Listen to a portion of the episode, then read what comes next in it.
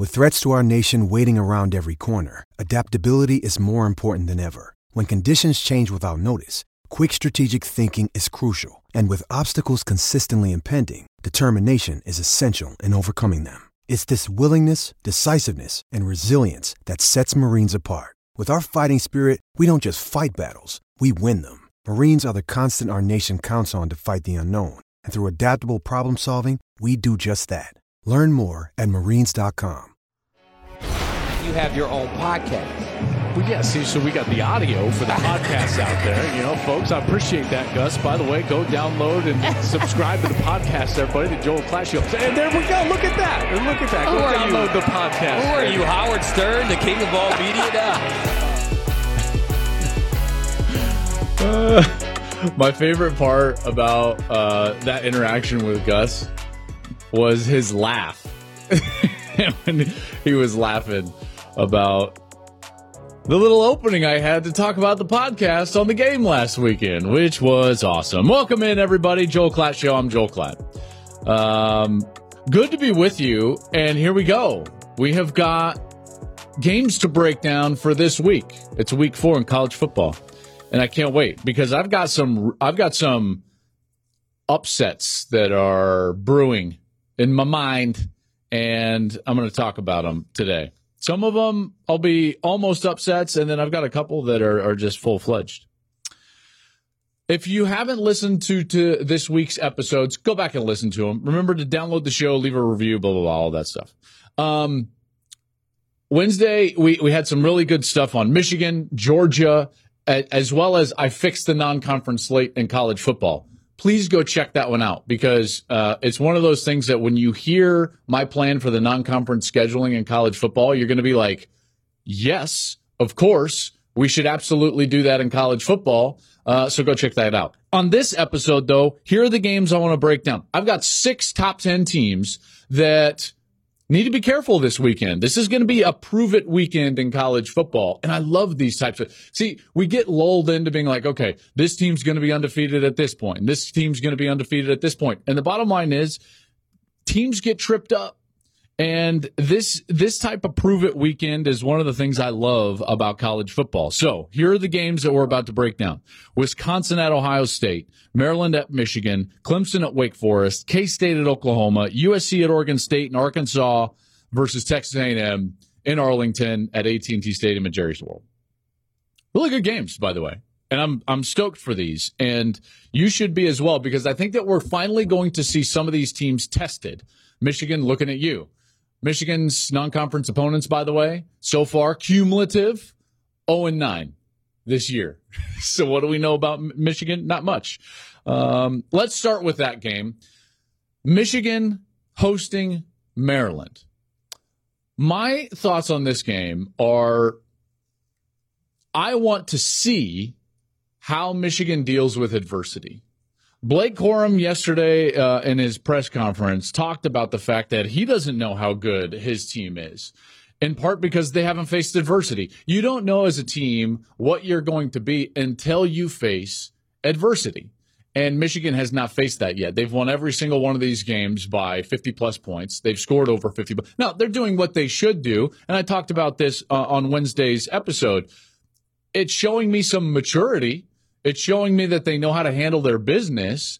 But what is it showing me on the field remains to be seen. In fact, there's some major question marks. The biggest question mark I have for Michigan is about their defense. How are they replacing those great players that they had a year ago? How are they replacing their coordinator, Mike Macdonald, from a year ago?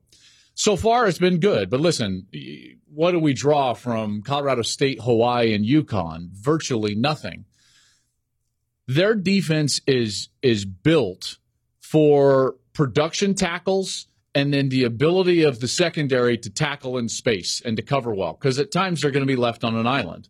So that's what they're going to be tested with this week. I firmly believe that their defense is going to be put into a position where they feel and and and are stressed for the first time this year. And I can't wait to see that happen. To see them have to deal with that can you present pressure on the quarterback when you have to? Not just because, like, oh, you know, every snap we're going to get back there. No, no, no. It's a big snap. Crowds into it. Can you get pressure on Tagovailoa? We'll see. We'll see because because they don't have the individual pass rusher that we saw last year in Aidan Hutchinson or even his counterpart on the uh, other side of the line of scrimmage, uh, David Ojabo. I guess the other side of, of the line from him. They don't have those guys. They feel like they have a core that is good and can replace the production.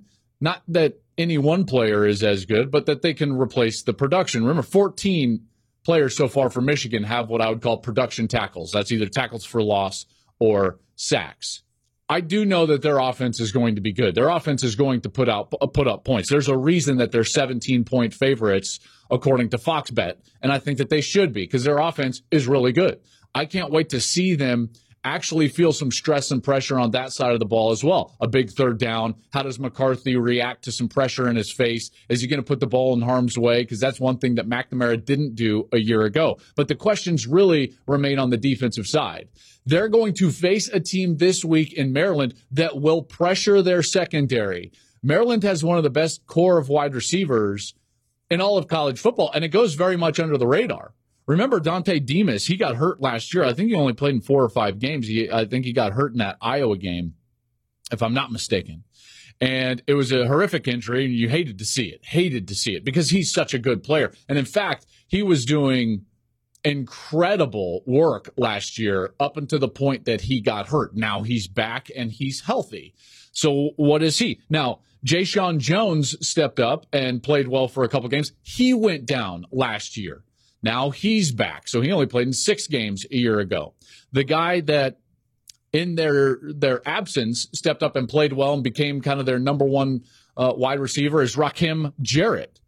Then they got a transfer as well, Jacob Copeland. They go four deep in what a lot of programs would call number one wide receivers, or at worst, number two wide receivers. I think Dontay Demus is, is a number one wide receiver at everywhere other than about four or five places in the country and now he's back. And so all of a sudden, you've got four legitimate threats on the outside for Maryland. You've got a quarterback that can pull the trigger. You've got an offense that understands how to move the football with a good uh, offensive oriented head coach in Mike Locksley. So now Michigan's defense will be stressed, and the people that will be stressed we have never seen in this position, namely, and this is the, the name that you got to look out for this weekend, folks Mike Sainristil. Mike Sainristil was a wide receiver last year, and now he's filling in at Dax Hill's spot. Dax Hill was a draft pick, a nickelback. He was terrific in space in the slot as a man to man cover guy. Now, I've talked with a lot of people around the program this week, and they tell me Mike Sainristil has acquitted himself unbelievably well for a guy that just changed positions. I can't wait to see him because this is going to be real stress and real pressure. So, what is Michigan? We're going to find out noon Saturday, Gus Jenny and I will be there. Big noon kickoff will be there. Michigan, 17 point favorites. And for the first time this season, we're going to see what they actually are. All right, what's the next game? Wisconsin versus Ohio State. Okay, Wisconsin, Ohio State. Here's why I love this game is because we also know that Ohio State is going to be great on offense, very similar to Michigan. But what we don't know is how they'll deal with a team that wants to get into a phone booth and slug it out. We saw that game kind of play out against Notre Dame and Ohio State. They answered the bell, yes, but they only scored 21 points. Now they go up against a Badgers team that you know is going to play great defense. So if you're looking to see exactly how good Ohio State's offense is. This week is a prove it week for that offense. Now, CJ Stroud has been ridiculous, and those wide receivers are ridiculous. They're deep at running back. I love their offensive line. Should they be, be able to move the ball? Yes. But this is the best defense that they will have faced so far this season. It's a prove it week for them.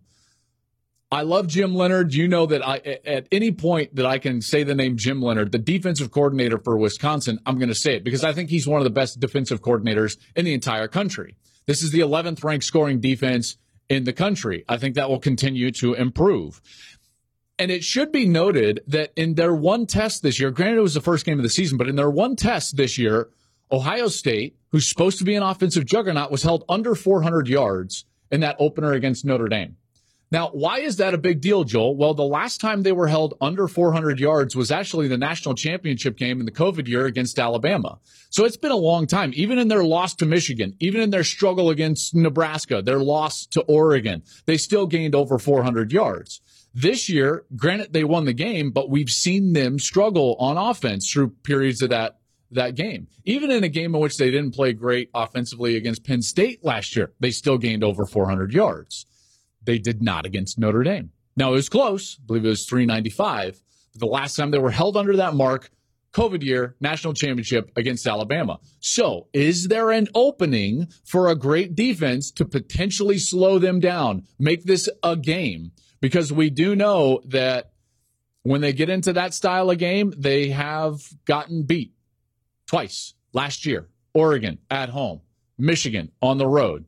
So that's something to just keep in the back of your mind. Now, Stroud looks like he is on his way to New York as a Heisman finalist, potentially even the Heisman winner. He's playing that good. 11 touchdowns, no interceptions. Of the players in the country that have not thrown an interception, he's got the most touchdowns. 11 of them. He's got unbelievable wide receivers. Uh, the one thing that I'm looking at though is is this Ohio State defense has given up some big plays. In every one of their games so far this year, they've given up a 50 plus yard touchdown, and now they're about to face a team that offensively isn't great, and we know that, but they have Braylon Allen. He's running it for over 100 yards per game. You know they're going to be tough. Ohio State favored by 19 at home. That's still a game that's a prove it game. That is still a game that is a prove it game for the Buckeyes, and I can't wait to see how it all shakes out. All right, next game. What do we got? Clemson versus Wake Forest. Okay, Clemson at Wake Forest. Oh, I, now is Clemson's offense struggling to the point that they did in their first game? No. They've gotten back on track, namely the fact that Will Shipley has been able to run the football.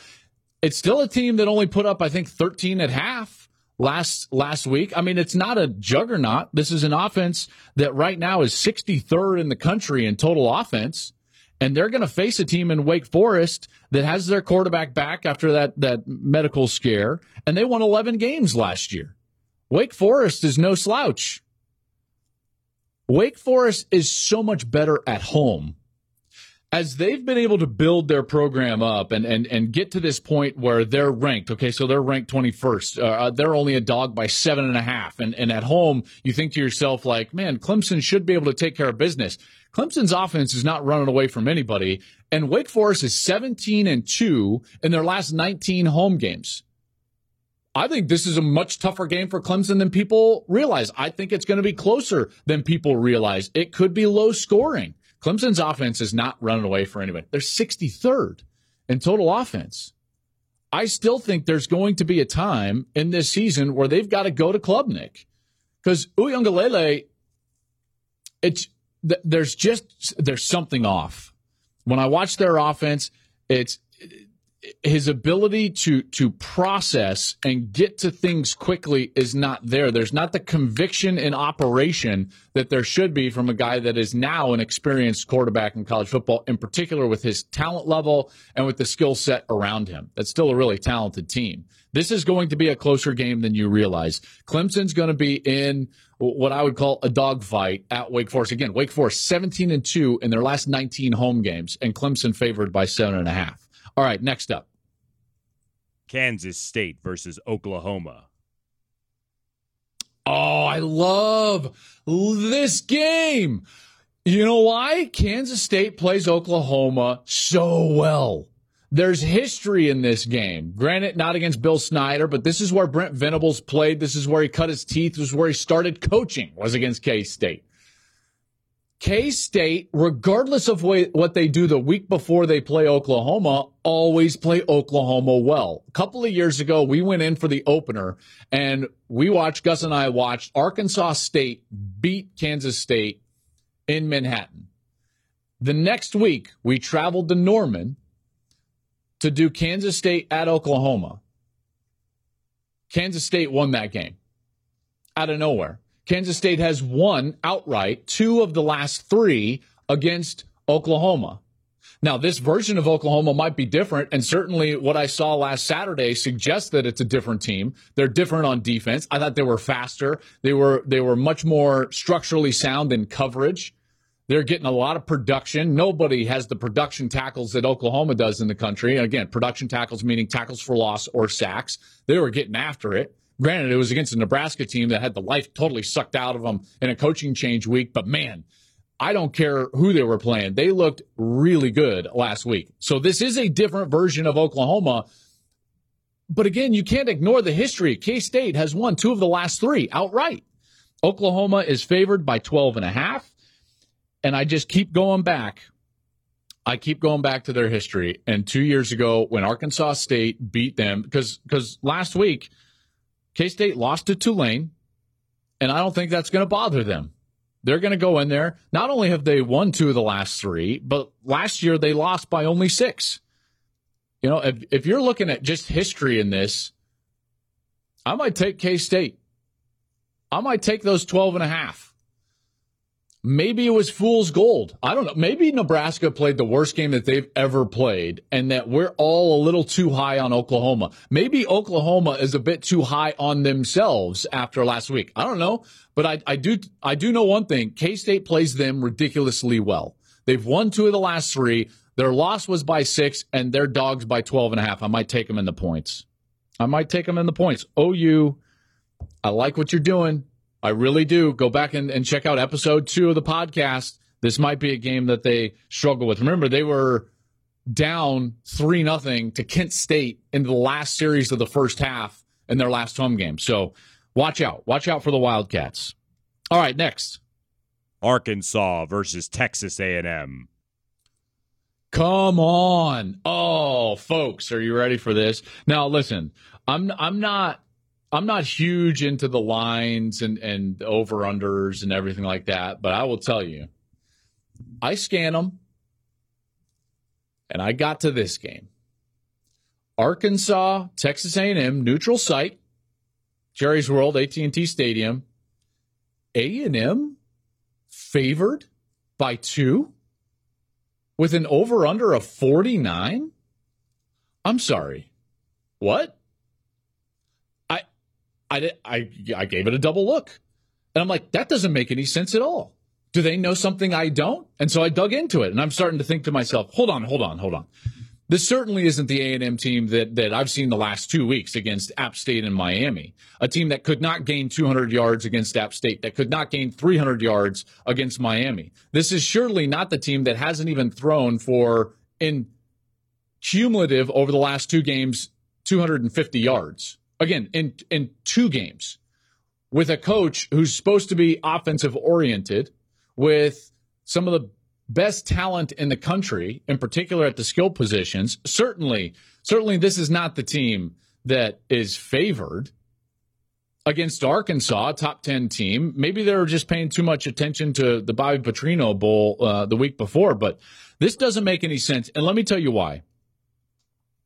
Texas A&M is 12th right now in the SEC stopping the run. They gave up 175 yards against Miami. They gave up 180 yards rushing against App State. App State controlled the game on the ground so well that they had 40 minutes time of possession, and Texas A&M only snapped it about 40 times. I think it was 41 times in that game.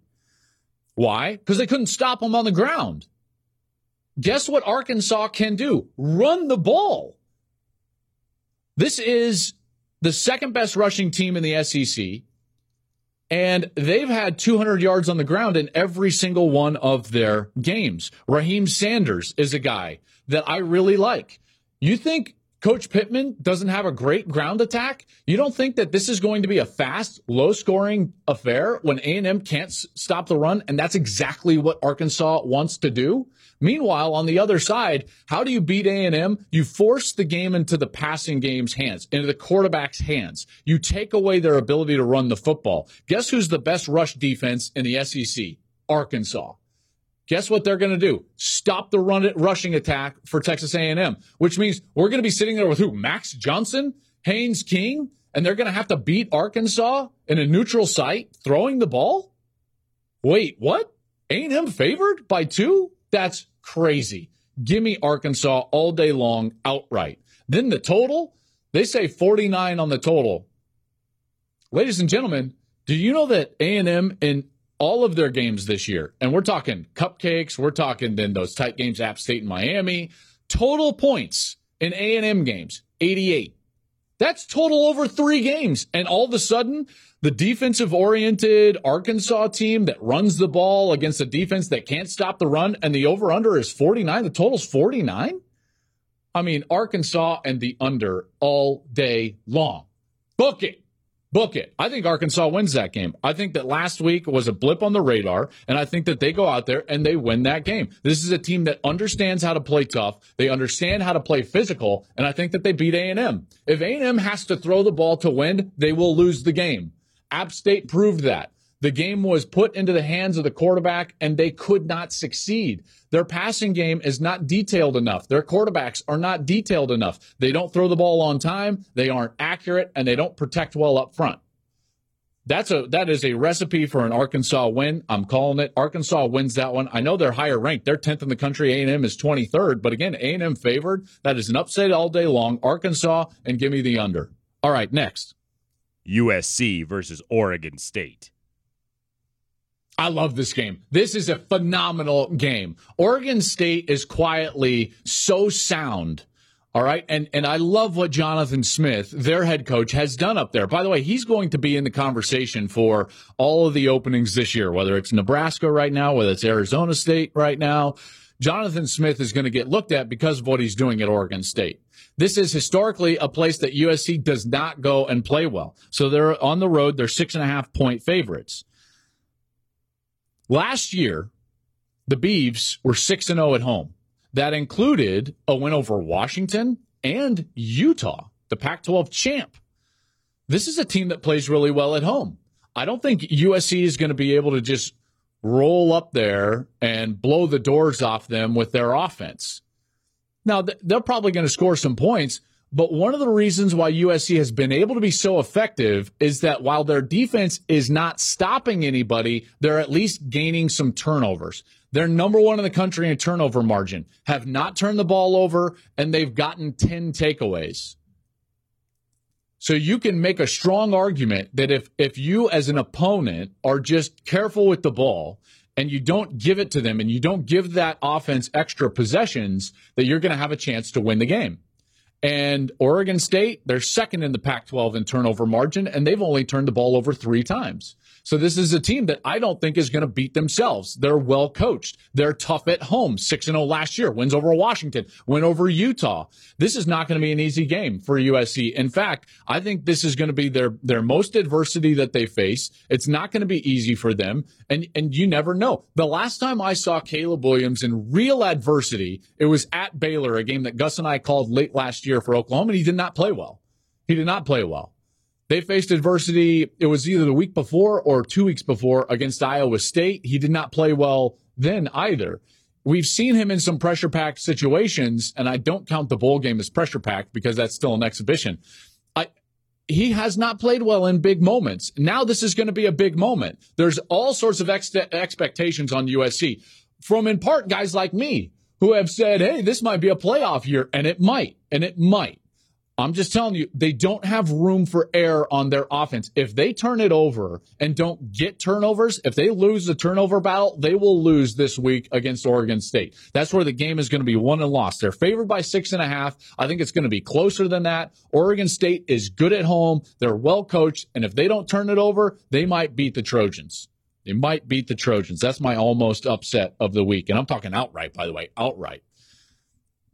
Those are the games, folks. Prove it week. And I love it. I love it. I just talked about in episode two the fact that the non conference was just not great this year. We had some great games, but as a whole, only seven ranked matchups, average margin of 25 points. You're giving me four score games and non conference games. Now we finally get to some of these conference games. We finally get to some of these road tests for teams that we don't quite know a lot about, and it's a prove it week. And this is why I love these like fourth, fifth, sixth weeks of the season. You're going to see the the war of attrition.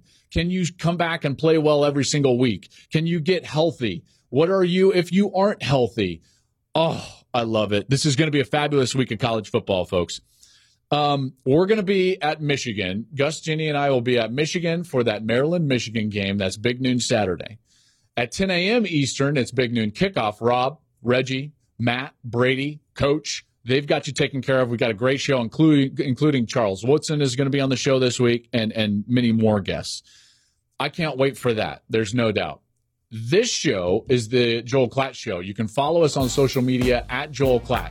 If you would, please, folks, we all love college football. So go and rate us and leave a review. Uh, that would help us out and continue to just share with your friends. We are growing really fast. I cannot thank you enough for being a part of the show, listening to the show, and then telling someone about it. Um, and the more interaction we get, the better. So hit me up on social media. I'm at Joel Klatt on Twitter. I'm at Joel underscore Klatt on Instagram. And uh, I, I, love conversing and, and talking college football, even on social media. So that'll do it for today.